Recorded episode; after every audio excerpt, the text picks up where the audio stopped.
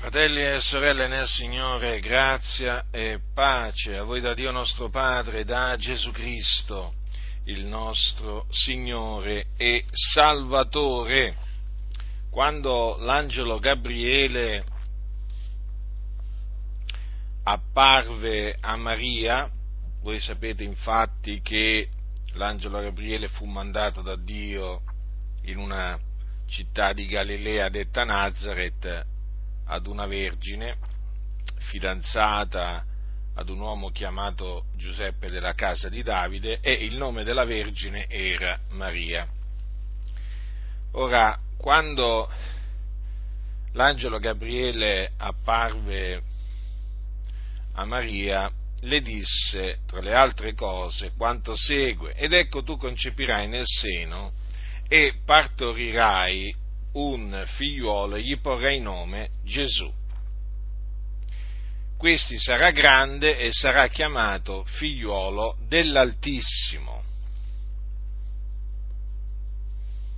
Quindi, quando fu, fu annunziata la nascita di Gesù Cristo, Gesù che è chiamato Cristo, a Maria fu espressamente detto che il bambino che lei avrebbe concepito e poi naturalmente partorito sarebbe stato chiamato figliuolo dell'Altissimo. Ora, siccome che Maria era fidanzata, disse all'angelo come avverrà questo poiché non conosco uomo? E l'angelo rispondendo le disse, lo Spirito Santo verrà su di te e la potenza dell'Altissimo ti coprirà dell'ombra sua, perciò ancora il santo che, sa, eh, che, nascerà sarà chiamato figliolo di Dio. Notate come per l'ennesima volta fu detto a Maria che quel bambino sarebbe stato chiamato figliolo di Dio. E questo perché Gesù era il figlio di Dio. Dunque, quando parliamo di, eh, di Gesù, o meglio, quando parliamo della vita, della storia di Gesù di Nazareth, parliamo eh, della storia di colui che è, era, è e sarà sempre il figliuolo di Dio. Ma per quanto riguarda il suo periodo che visse sulla terra, appunto sono chiamati quelli i giorni della sua carne. Ora, Gesù quindi nacque eh, a Betlemme e nacque da una donna, da una donna che aveva, era rimasta incinta per virtù dello Spirito Santo, mentre era fidanzata con Giuseppe. Poi Giuseppe la prese come moglie e poi lei partorì, diede alla luce il suo figliolo primogenito. Quindi il figliolo primogenito di, eh, di Maria, Gesù, era il figliolo dell'Altissimo, il quale fu generato dallo Spirito Santo, non da seme d'uomo, ma dallo Spirito Santo. Ora, Gesù, in quanto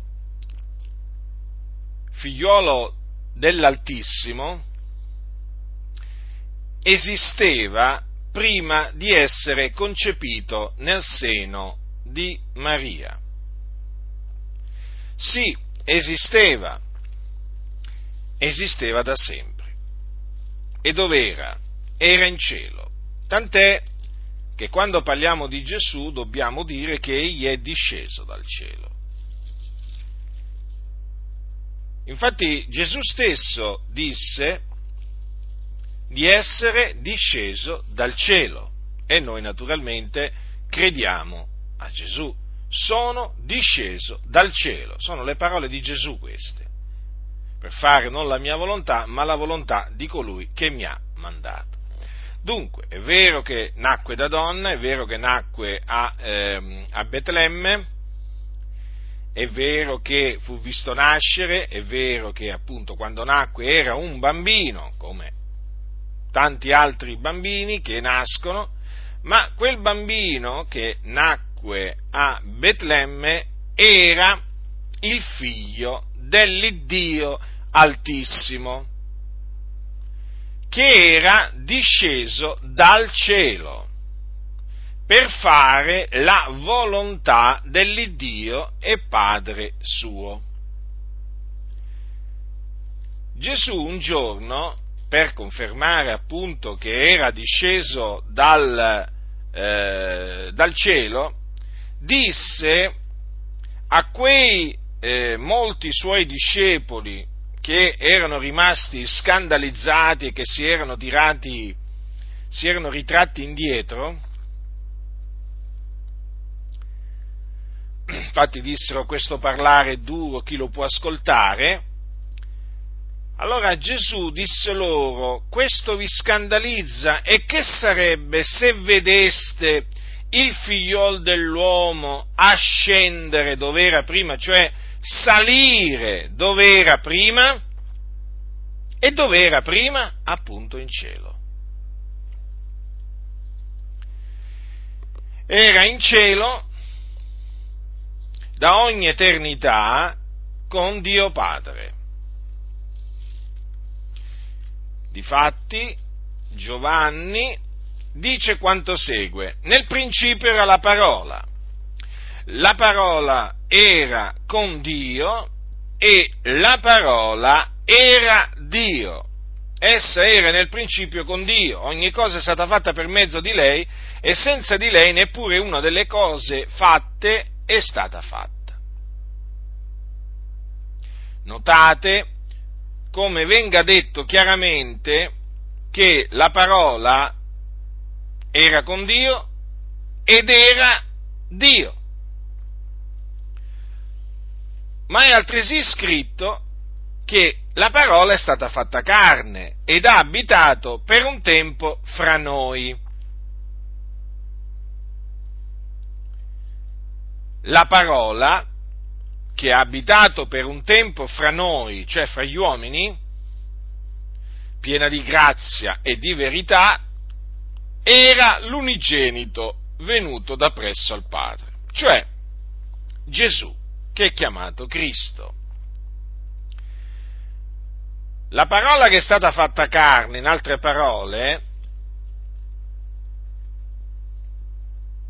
è quel bambino che fu concepito nel seno di Maria e che fu da lei partorito a Betlemme quel bambino era la parola che era stata fatta carne. Dunque, quel bambino non era solamente un uomo, ma era anche Dio. Quel bambino era Dio. Perché la parola quando fu fatta carne, non è che smise di essere Dio, ma continuò ad essere Dio. Al bando dunque le ciance degli scellerati che si sono introdotti nella Chiesa e che negano che Gesù era Dio. Sono degli scellerati che contorcono le scritture a loro propria perdizione. Ora, che Gesù Cristo, il figlio di Dio, nei giorni della sua carne, era Dio, lo conferma pienamente la scrittura. Quando dice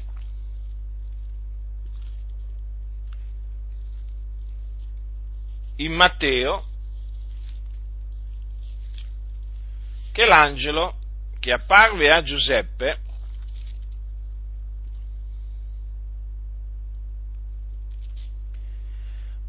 quando appunto la scrittura parla dell'apparizione di, di questo angelo a Giuseppe in sogno, perché voi sapete che Giuseppe si era proposto di lasciare eh, occultamente Maria, ma mentre aveva queste cose nell'animo, un angelo del Signore gli apparve in sogno, dicendo Giuseppe, figlio di Davide, non temere di prendere te con Maria tua moglie, perché ciò che in lei è generato dallo Spirito Santo, ed ella partorirà un figliolo e tu gli porrai nome Gesù, perché è lui che salverà il suo popolo dai loro peccati.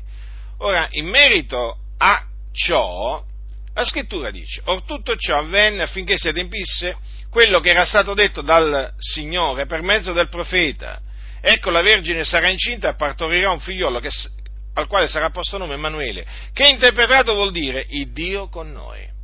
Dunque, il fatto che il figlio di Dio sia stato chiamato Emanuele è una delle conferme che egli era Dio.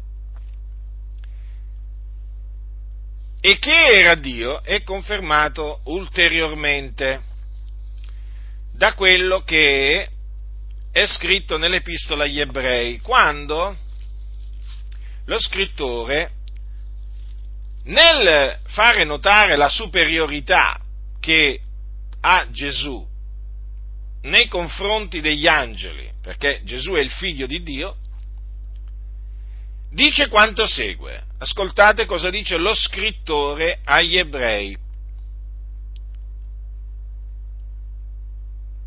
E quando di nuovo introduce il primogenito nel mondo, dice tutti gli angeli di Dio l'adorino, e mentre degli angeli dice dei suoi angeli egli fa dei venti e dei suoi ministri fiamme di fuoco, dice del figliolo, il tuo trono Dio è nei secoli dei secoli, e lo scettro di rettitudine è lo scettro del tuo regno.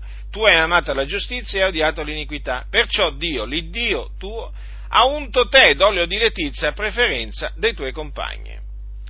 Dunque, il figlio di Dio viene chiamato dalla scrittura, che è la parola di Dio, viene chiamato Dio. E viene detto che egli fu unto dall'Iddio suo. Ora, quando è che fu unto il figlio di Dio? Fu unto immediatamente dopo che fu battezzato da Giovanni il Battista nel Giordano. Infatti leggiamo Gesù, tosto che fu battezzato, salì fuori dell'acqua ed ecco i cieli s'apersero ed egli vide lo Spirito di Dio scendere come una colomba e venire sopra di lui. Ed ecco una voce dai cieli che disse, questo è il mio diletto figliolo nel quale mi sono compiaciuto. Ecco dunque in quale circostanza Gesù Cristo, il figlio di Dio, fu unto dall'Iddio e Padre suo. In quella circostanza là egli fu unto. Ma come lo, lo, come lo chiama la scrittura? Lo chiama Dio. Quindi prestate attenzione a quello che dice la parola di Dio. Eh? E rigettate quello che dicono i bugiardi, quelli che amano e praticano la menzogna, eh? che negano la divinità del nostro Signore Gesù Cristo. Ora, se la scrittura dice perciò il Dio, l'Iddio, l'Iddio tuo unto te, noi siamo chiamati a credere che Gesù, quando fu unto eh, da Dio, lì al Giordano, era Dio, perché la scrittura lo chiama Dio. Ora Gesù era, era, consapevole di essere Dio? Certo che era consapevole di essere Dio. Infatti, un giorno, risponde, diciamo, trovandosi a parlare con dei giudei, gli disse queste parole. Prima che Abramo fosse nato io sono. Come poté Gesù dire queste parole ai giudei? Gesù poté dire quelle parole perché egli era Dio. Perché solo Dio può dire io sono, o meglio, prima che Abramo fosse nato io sono. Tant'è che i giudei compresero che cosa intendesse Gesù dicendo quelle cose. Perché? Perché c'è scritto che presero delle pietre per tirargliele. Perché presero delle pietre per tirargliele? Perché lui, in que, in, dicendo quelle parole, si faceva Dio, o meglio, si presentava come Dio. Siccome che i giudei non riconoscevano in lui Dio, ma solamente un uomo, allora Gesù era, secondo appunto i giudei, secondo i giudei, era degno di morte, di essere lapidato, perché era un bestemmiatore, considerate. Ecco perché presero delle pietre in quella circostanza per tirargliele. Ma la scrittura dice, ma Gesù si nascose ed uscì dal Tempio, era nel Tempio.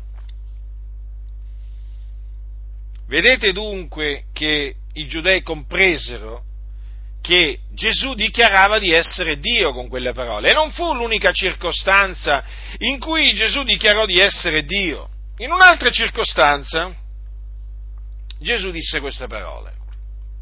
Anche in questa circostanza era nel Tempio. E questo è scritto al capitolo 10 di Giovanni. Gesù disse, il Padre mio che me le ha date, cioè le mie pecore, è più grande di tutti e nessuno può rapirle di mano al Padre. Io ed il Padre siamo uno. I giudei lo sentirono, sentirono quelle parole e che fecero? Anche qui presero delle pietre per tirargliele, per lapidarlo. Infatti è scritto, i giudei presero di nuovo delle pietre per lapidarlo. Gesù disse loro, molte buone opere vi ho mostrate da parte del Padre mio, per quale di queste opere mi lapidate voi? I giudei gli risposero, non ti lapidiamo per un'opera buona, ma per bestemmie, perché tu che sei uomo ti fai Dio. Vedete dunque che Gesù, dicendo io e il Padre siamo uno, dichiarò di essere Dio. Ma chi può dire io e il Padre siamo uno, se non, se non Dio, se non qualcuno che è Dio. infatti Gesù era Dio. Chi può dire prima che Abramo fosse nato io sono, se non chi è Dio? Capite? Quindi in queste due circostanze noi possiamo vedere dalla reazione dei giudei che Gesù dichiarava di essere Dio.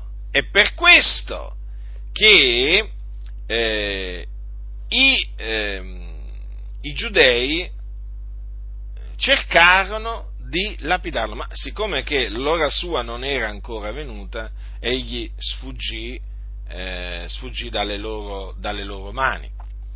Ma vi ricordate anche quando eh, Gesù rimise i peccati a quell'uomo, a quell'uomo paralitico? Che era stato, gli era stato portato da, da quattro persone no? su un lettuccio che avevano calato davanti a lui mentre lui si trovava in una casa. Dice che eh, Gesù, veduta la loro fede, disse al paralitico, figlioli, i tuoi peccati ti sono rimessi. Cioè Gesù gli rimise i peccati Ora alcuni degli scribi, questo dice la scrittura, erano quivi seduti e così ragionavano in cuor loro. Perché parla costui in questa maniera? Egli bestemmia. Chi può rimettere i peccati se non uno solo, cioè Dio? Riflettete, ancora una volta qui dei giudei sentirono fare a Gesù una dichiarazione che era una praticamente una dichiarazione che eh, con la quale Gesù affermava, riconosceva di essere Dio. Chi può rimettere i peccati se non uno solo, cioè Dio? Vedete, i giudei che il sabato si recavano in sinagoga ad ascoltare la legge, i profeti e anche i salmi, sapevano che era stato, era stato detto Benedice anima mia l'Eterno e non dimenticare alcuno dei suoi benefici, egli è quel che ti perdona tutte le tue iniquità. Chi egli? Chi è questo egli? È l'Eterno, cioè Dio. Quindi quando sentirono quell'uomo chiamato Gesù fare quell'affermazione, subito pensarono ad un bestemmiatore, a uno che bestemmiava. Perché? Perché solo, solo Dio può rimettere i peccati all'uomo. E difatti Gesù Cristo era Dio. E come dice Paolo, Dio benedetto in eterno. Dunque, quando noi leggiamo, fratelli nel Signore, in Isaia, quanto segue, poiché un fanciullo ci è nato, un figliuolo ci è stato dato, quel figliuolo che ci è stato dato è il figliuolo dell'Altissimo, che era Dio, che era Dio prima di scendere dal cielo, ma anche dopo che discese dal cielo. Cioè, anche quando la parola, anche dopo che la parola fu fatta carne, egli rimase Dio, egli era Dio, fratelli, non accantonò mai la sua divinità, mai. E l'imperio, qui leggo sempre da Isaia, riposerà sulle sue spalle. Sarà chiamato consigliere ammirabile, Dio potente, Padre eterno, principe della pace. Questi titoli, chi può averli se non colui che è Dio? Dio potente, capite? Quindi, non solamente Emanuele, Dio con noi, ma anche Dio potente, Padre eterno. Dunque, fratelli nel Signore, nessuno vi seduca in alcuna maniera, con eh, ciance, con sofismi vari, perché la scrittura dice che il figliolo di Dio, nei giorni della sua carne, era Dio. E sappiate questo, che il figliolo di Dio, dopo essere morto, è risuscitato dai morti il terzo giorno e dopo essere apparso ai suoi eh, discepoli per diversi giorni fu assunto in cielo alla destra del Padre, dove si trova in questo momento e dove intercede per noi. E sappiate che in cielo tutti gli angeli di Dio lo adorano.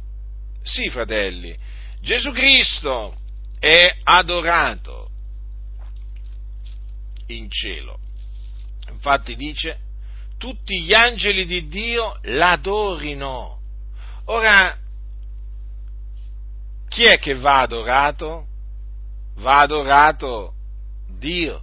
Adora il Signore Dio tuo, a Lui rendi il tuo culto. Non è forse, non è forse scritto così, fratelli nel Signore?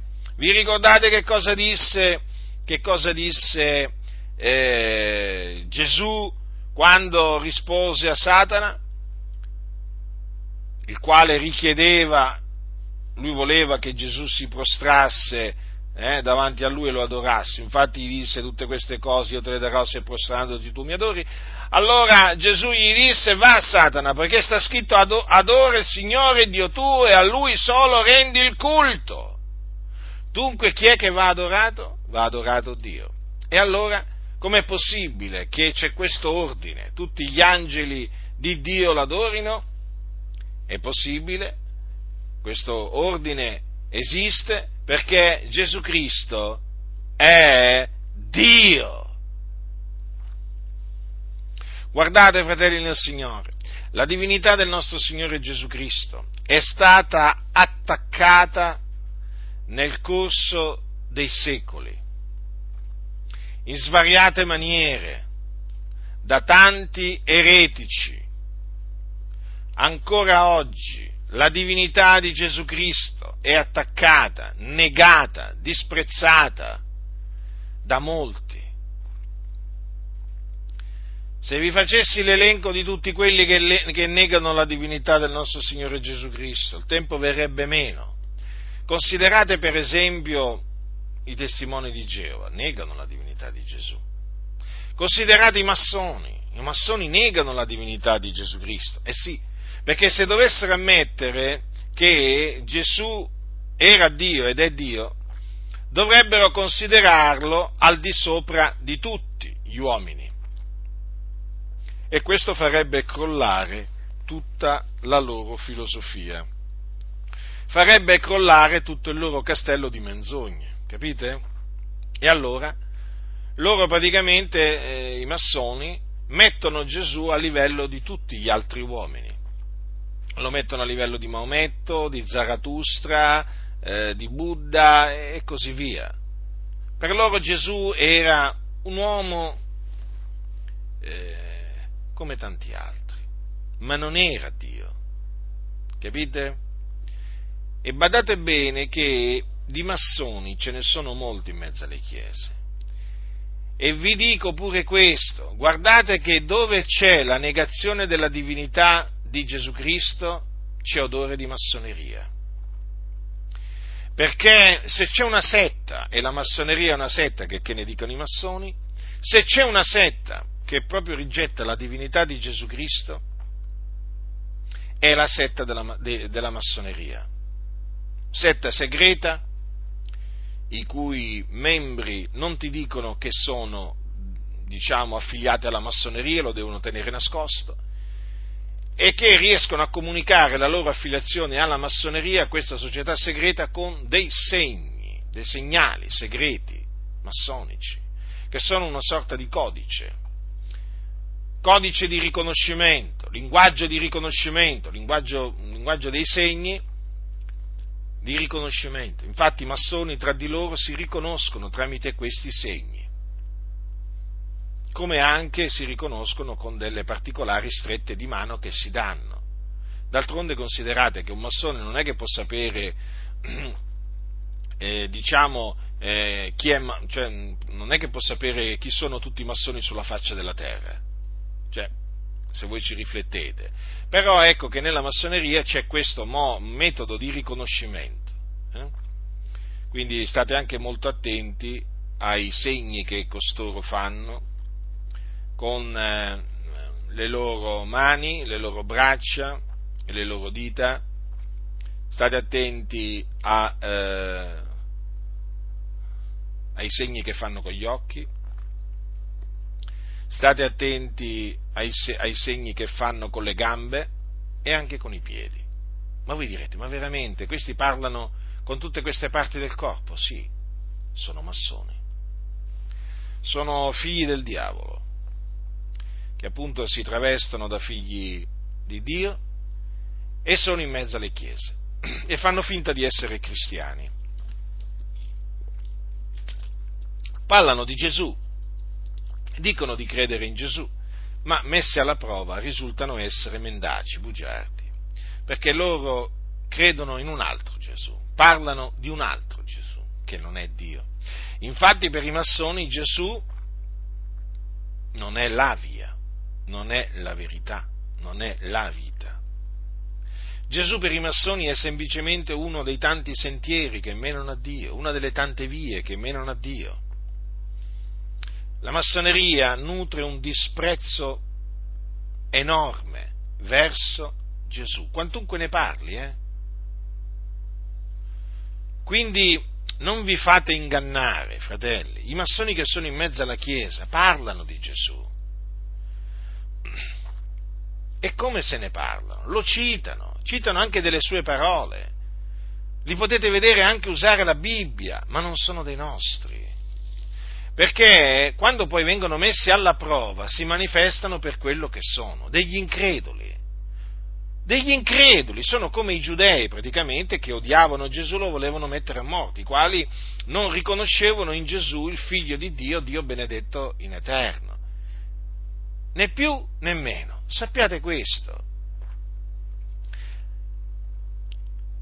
Tra noi e i massoni c'è la differenza che c'è tra la luce e le tenebre, tra i credenti e gli increduli tra i cristiani e i gnostici. I gnostici erano una, una setta, una setta che fiorì nei primi secoli d.C. Eh, una setta che diventò anche potente e che minacciò seriamente la Chiesa, ma la Chiesa seppe reagire con forza, con fermezza, con franchezza e appunto smascherò le eresie di perdizione degli, degli gnostici che annunziavano un altro Evangelo, un altro Gesù, un altro Dio. E i massoni, i massoni, che cosa sono i massoni? Eh, I massoni praticamente sono pericolosi, sono degli uomini pericolosi quanto lo erano gli gnostici nei primi secoli d.C. Hanno una mentalità gnostica, hanno uno spirito gnostico, hanno un modo di parlare gnostico. I massoni non sono dei nostri. Sono in mezzo alla Chiesa, ma non sono dei nostri. Si camuffano. Avete mai visto una persona che si camuffa, che si traveste? Ecco, i massoni sono dei travestiti. Dal punto di vista spirituale, i massoni sono dei travestiti. Quando li incontrate, loro si presentano come cristiani, come evangelici, eh? anche magari pentecostali. Ma nel momento in cui vengono messi alla prova, quindi vanno provati con delle domande, con delle affermazioni, delle dichiarazioni, si manifestano per quello che sono, cioè dei mendaci, dei bugiardi.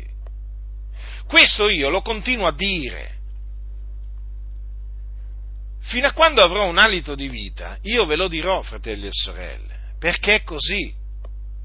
E i massoni sanno che io dico la verità su di loro Ecco perché mi odiano. Non perché io farnetichi, no, no, io non farnetico sui massoni. Io sui massoni dico quello che loro sono veramente. Siccome che loro lo sanno di essere, diciamo, parenti stretti degli gnostici,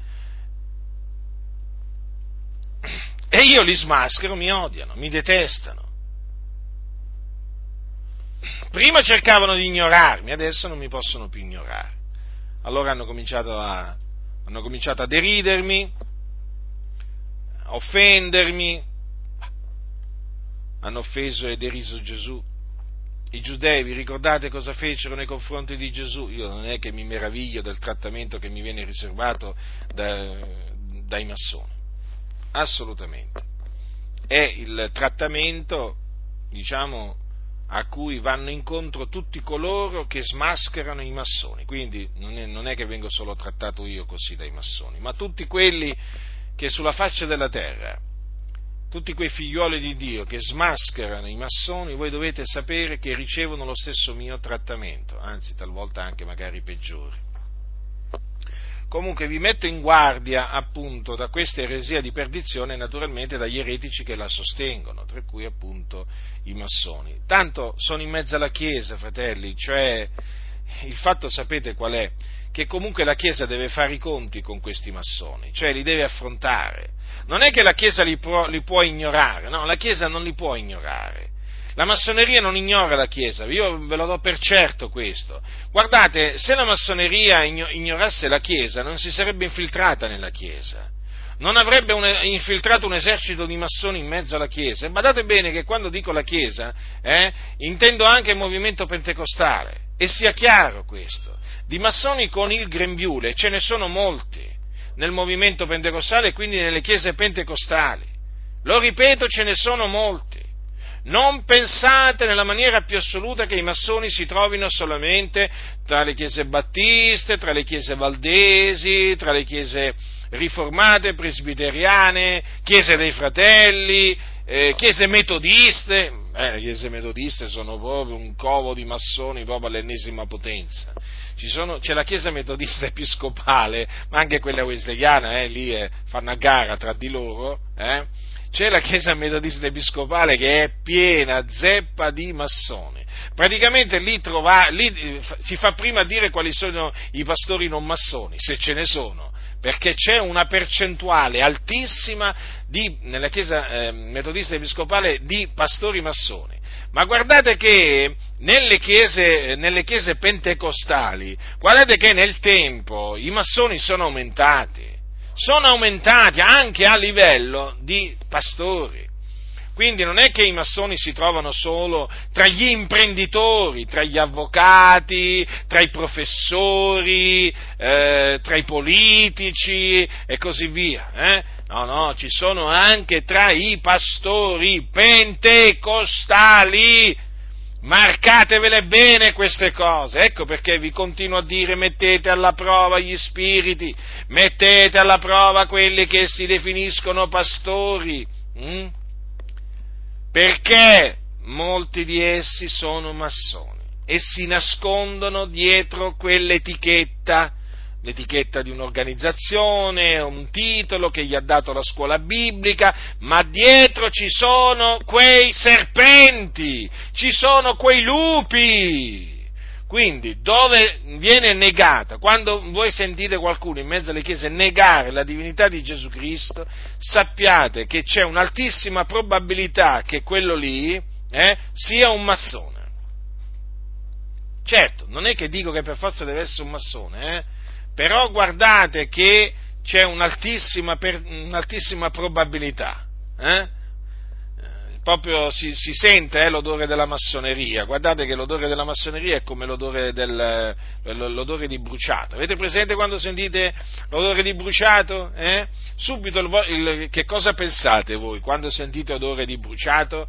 Qualcosa sta bruciando, dov'è il fuoco? Eh? E allora correte per andare a vedere appunto dov'è che c'è questo incendio, principio di incendio. E così è quando, diciamo, ehm, si, se, ehm, si, sente odore di massoneria. Quando si sente odore di massoneria vuol dire che c'è qualche massone nei paraggi. Avete capito?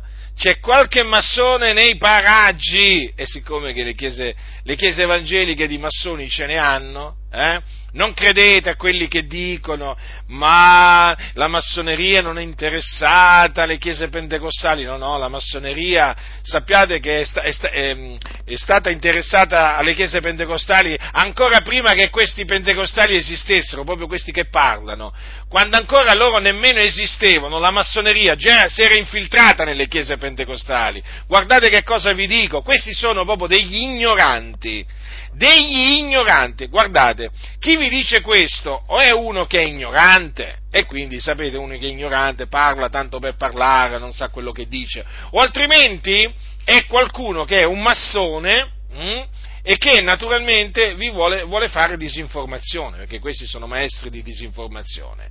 Non credete assolutamente a costoro. La massoneria è stata, si è interessata del movimento pentecostale sin dagli albori, sin dagli albori. Sapete cosa significa sin dagli albori del movimento pentecostale? Credo di essere stato chiaro. Quindi non vi fate ingannare da costoro. La massoneria dove vede un movimento si intrufola dove vede un movimento di risveglio, dovete sapere questo, che i massoni si infiltrano immediatamente, perché i massoni vogliono controllare la Chiesa, ogni parte della Chiesa, non importa come questa Chiesa si chiama, pentecostale, metodista, battista, i massoni vogliono intrufolarsi e dominare, signoreggiare, imporre la loro mentalità massonica. E quindi guardate che non guardano in faccia nessuno, eh? ma molti dormono, molti dormono, molti dormono eh? E mi dicono, ma Butindaro, beh, forse adesso un po' meno, ma comunque, ma tu vedi massoni da tutte le parti, ma io vedo massoni da tutte le parti perché ci sono massoni da tutte le parti, eh?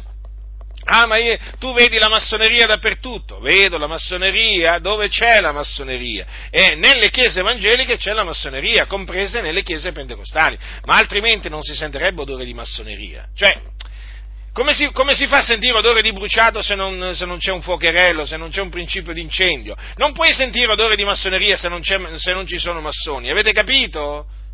questo ancora ad alcuni non è entrato nella testa, eh? Non è entrato nella testa.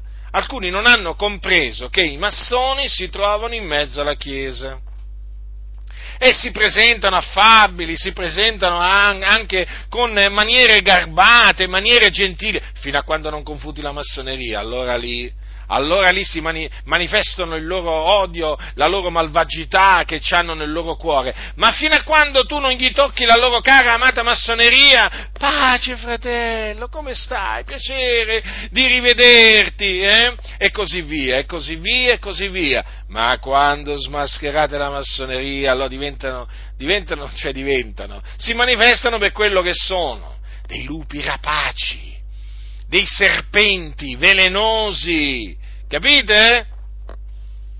E allora ci sono quelli che dicono, ma mi sembrava una brava persona, una così brava persona. Eh, ti sembrava, sei rimasto ingannato dall'apparenza. Questi sono ministri del diavolo. Quindi, quando sentite negare la divinità del nostro Signore Gesù Cristo, sappiate che c'è odore di massoneria con cui la Chiesa deve fare i conti. Ve lo ripeto, è inutile. È inutile che alcuni dicono cose che nemmeno loro capiscono. Eh? C'è, c'è, così tanta gente ignorante, veramente, ma, ma veramente tanta. Eh? Io una volta pensavo che l'ignoranza fosse solo nelle chiese pentecostali, ma io mi accorgo che c'è un'ignoranza spaventosa tra i valdesi, battisti, chiese dei fratelli, rifor- chiese riformate, luterane, chiese mh, presbiteriane, ma un'ignoranza veramente che è spaventosa. E naturalmente dove c'è ignoranza ci sono massoni, che appunto eh, sono abili ad approfittare dell'ignoranza dell'ignoranza non solo delle scritture, ma anche dell'ignoranza della massoneria, perché molti non sanno cos'è la massoneria, eh? pensano che sia una sorta di associazione, eh? di associazione per, eh, per pensionati, uh, pensano che le logge massoniche siano una sorta di circolo ricreativo, dove delle persone di mezza età vanno a giocare a carte, vanno a, fa, a ballare o, o, che ne so, vanno ad ascoltare un po' di musica, no, no, no, attenzione, eh? Attenzione che le logge massoniche non sono circoli creativi, sono templi dove albergano demoni, dove si manifestano i demoni, dove viene, dove viene adorato, servito un, un, un, essere che loro presentano come il grande architetto dell'universo, ma che è Satana. Hm? Dove quando un, un, uomo viene iniziato alla massoneria eh, si deve inginocchiare davanti al grande architetto dell'universo, cioè davanti a Satana e fare un giuramento, quindi fare un patto con Satana. Attenzione, la massoneria non è uno scherzo, eh? non è una bocciofila, eh? non è un'associazione sportiva. Guardate che la massoneria è una cosa seria, purtroppo, è un'associazione satanica che odia il nostro Signore Gesù. Solo che questo odio loro lo camuffano, lo camuffano, capite? Per spiegarvi questo è come una persona che vi odia ma non ve lo lascia intendere, no? Cioè praticamente maschera il suo odio verso di voi. Voi non ve ne accorgete, però l'odio, l'odio suo c'è nel suo cuore e a tempo debito poi si manifesta. E così è con i massoni. Eh? E così è con i massoni, sembrano cristiani ma poi arriva il momento quando si manifestano.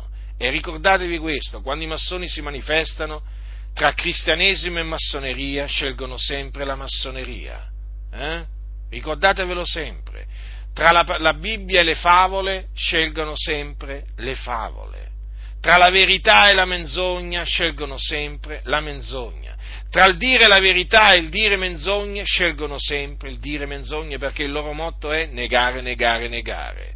Tre volte negare perché per loro il tre è un numero sacro. Mm? Quindi state molto attenti, fratelli nel Signore, eh, vi ho diciamo, dimostrato brevemente che eh, Gesù di Nazareth, il figlio di Dio nei giorni della sua carne, era Dio. Considerate questo, gli apostoli chiamavano eh, Gesù Dio, lo chiamavano così, eh?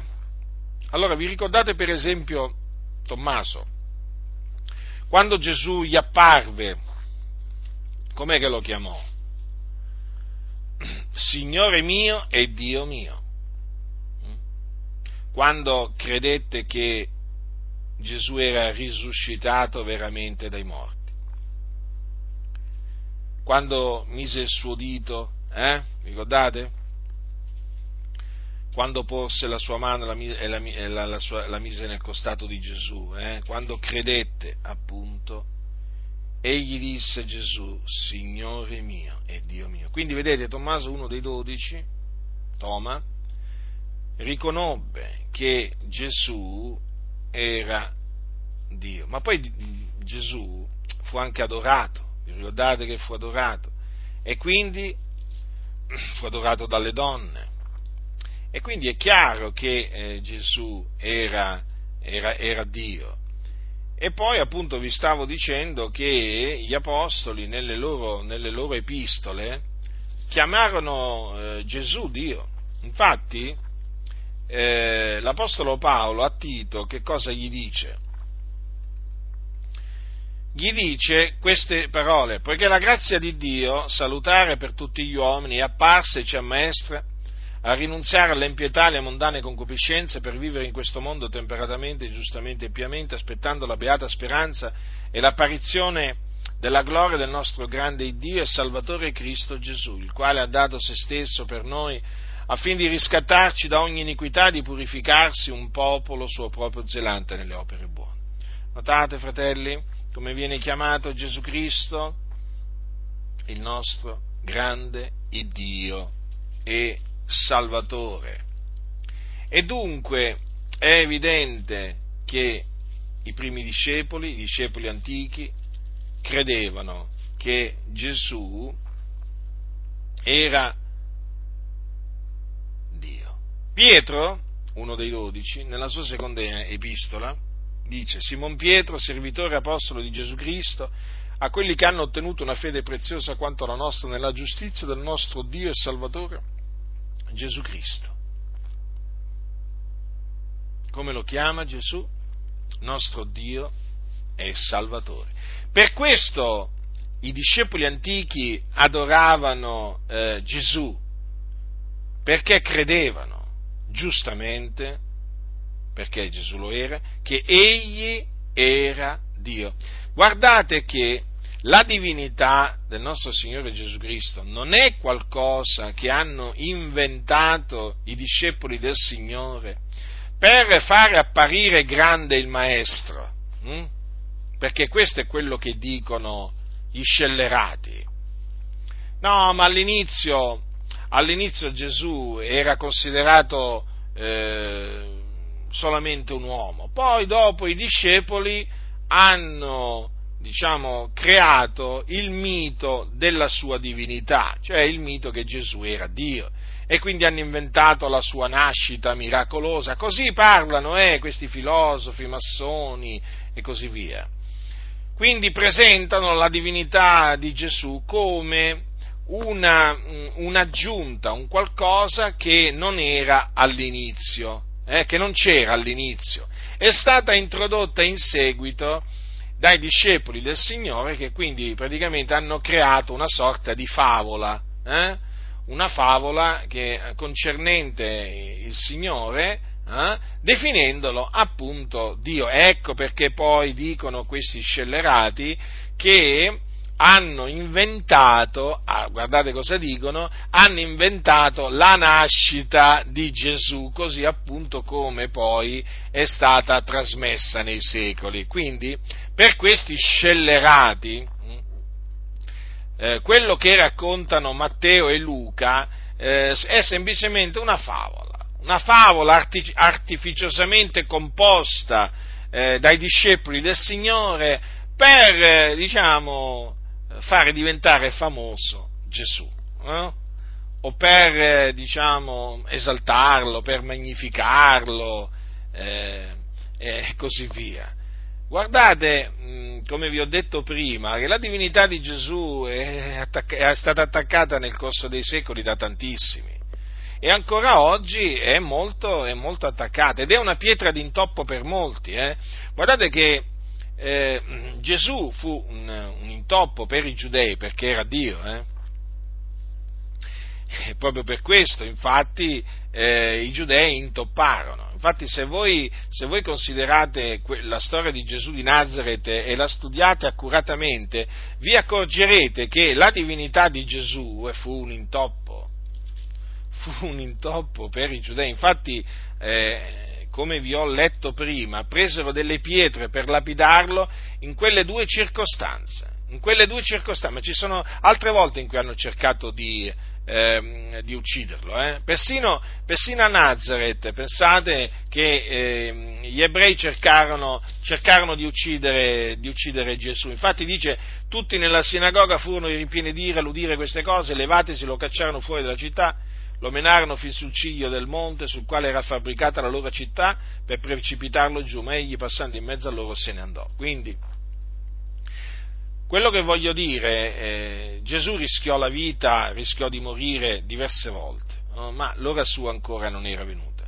E in alcune di queste volte in cui appunto rischiò di essere messa a morte, eh, lo vediamo, diciamo, a confronto con i giudei, eh, perché? Perché i giudei appunto rifiutavano la sua, la sua divinità. In sostanza non riconoscevano in lui il Cristo di Dio, perché quelli che riconoscevano in Gesù il Cristo di Dio non avevano alcun problema a riconoscere eh, in lui il figlio di Dio, perché il Cristo che Dio aveva eh, diciamo, innanzi determinato di mandare nel mondo era il suo unigenito figliolo, l'unigenito venuto da presso al Padre, non è altro che il Cristo di cui avevano parlato i profeti da parte di Dio e che doveva venire nel mondo per salvare i peccatori. Quindi coloro che eh, credevano che Gesù era il Cristo o il Messia, credevano, diciamo, diciamo così, automaticamente che egli era anche Dio, perché era il figlio di Dio. Ma invece gli ebrei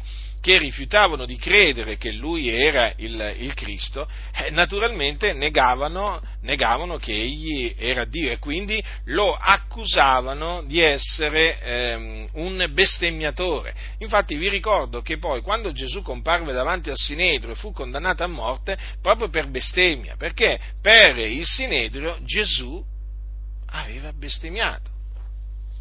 Ricordiamo anche, queste, ricordiamo anche queste cose, non ce le dobbiamo mai dimenticare, eh, queste cose. Dice allora il sommo sacerdote si stracciò le vesti dicendo egli ha bestemmiato, che bisogno abbiamo più di testimoni? Ecco ora avete udito la sua bestemmia, che ve ne pare? Ed essi rispondendo dissero è reo di morte. Allora gli sputarono in viso, gli diedero dei pugni e altri lo scaffeggiarono dicendo Cristo profeta indovina chi t'ha percosso? Ma che cosa aveva detto, cosa aveva detto eh, eh, Gesù?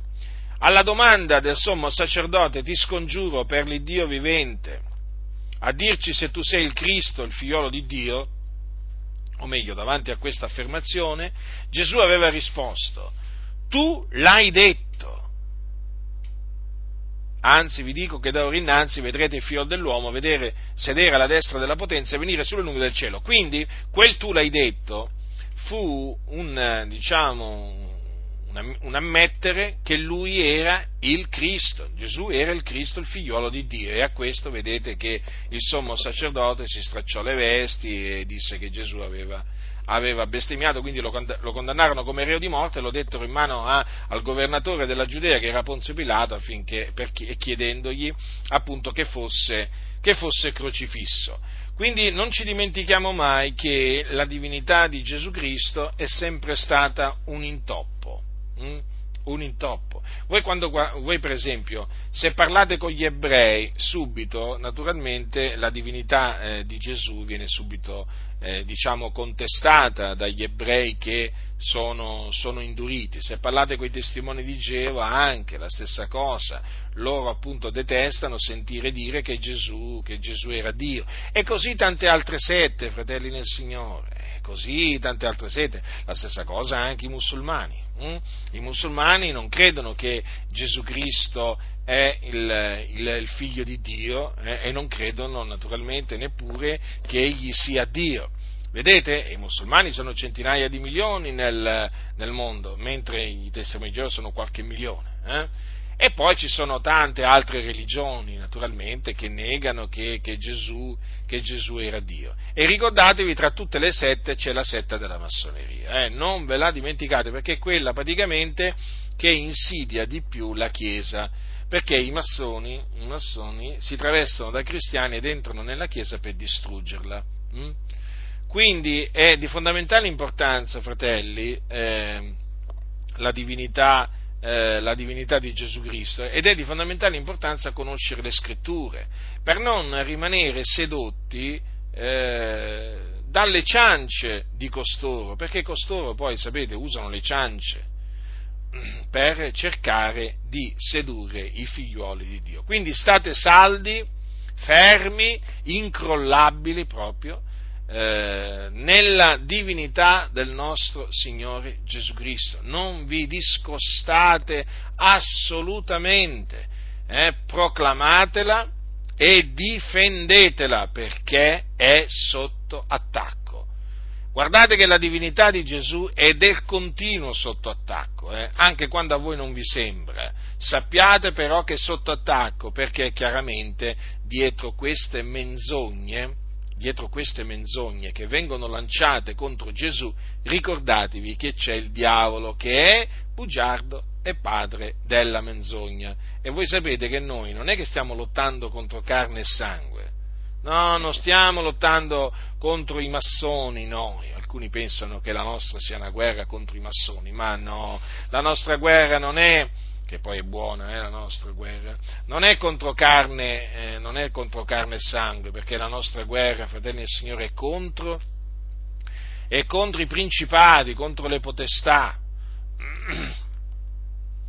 contro i dominatori di questo mondo di tenebre, contro le forze spirituali della malvagità che sono nei luoghi celesti. È per questo che ci dobbiamo rivestire delle armi, dell'armatura di Dio, che non è un'armatura carnale, materiale, è un'armatura spirituale. Mm? Perché appunto la nostra è una, una guerra che non è contro carne e sangue. Ed è di fondamentale importanza, fratelli, essere rivestiti dell'armatura di Dio eh, per poter affrontare in maniera efficace i nostri nemici. Eh? E naturalmente distruggere, distruggere le menzogne, i vani ragionamenti, i sofismi, le ciance dei nostri nemici. I nostri nemici sono sotto la potestà delle tenebre, sono sotto la potestà di Satana. Quindi si scagliano contro la verità e scagliandosi contro la verità si scagliano contro la Chiesa che è colonna e base della verità. Allora noi cosa dobbiamo fare? Essendo colonna e base della verità dobbiamo difendere la verità e lo facciamo con piacere. Abbiamo veramente questa grazia da parte di Dio di difendere la verità e quindi per difendere la verità bisogna conoscere la verità e per conoscere la verità bisogna investigare le scritture. Investigate dunque le scritture, fratelli. Investigate le scritture e eh, abbiatele sempre pronte sul, sulla, vostra, sulla vostra bocca, quindi per averle pronte sulla vostra bocca le dovete deporre nel vostro cuore, per difendere anche la divinità di Gesù Cristo. Eh? Quindi imparate anche a difendere la divinità di Gesù. Gesù era un uomo, ma era anche Dio. Egli è il nostro grande Dio. E noi lo adoriamo a Gesù, noi lo glorifichiamo, lo magnifichiamo eh? e non ci vergogniamo di Gesù Cristo, il Figlio di Dio. Egli ci ha amati, ha dato se stesso per noi. Considerate quale grande amore Gesù Dio benedetto in eterno ha avuto verso di noi, fratelli, mentre eravamo ancora peccatori, Egli è morto per noi, per i nostri peccati, per riconciliarci con il Padre. E quindi, e quindi difendiamo la divinità del nostro Signore Gesù Cristo. La grazia del Signore nostro Gesù Cristo sia con tutti coloro che lo amano con purità incorrotta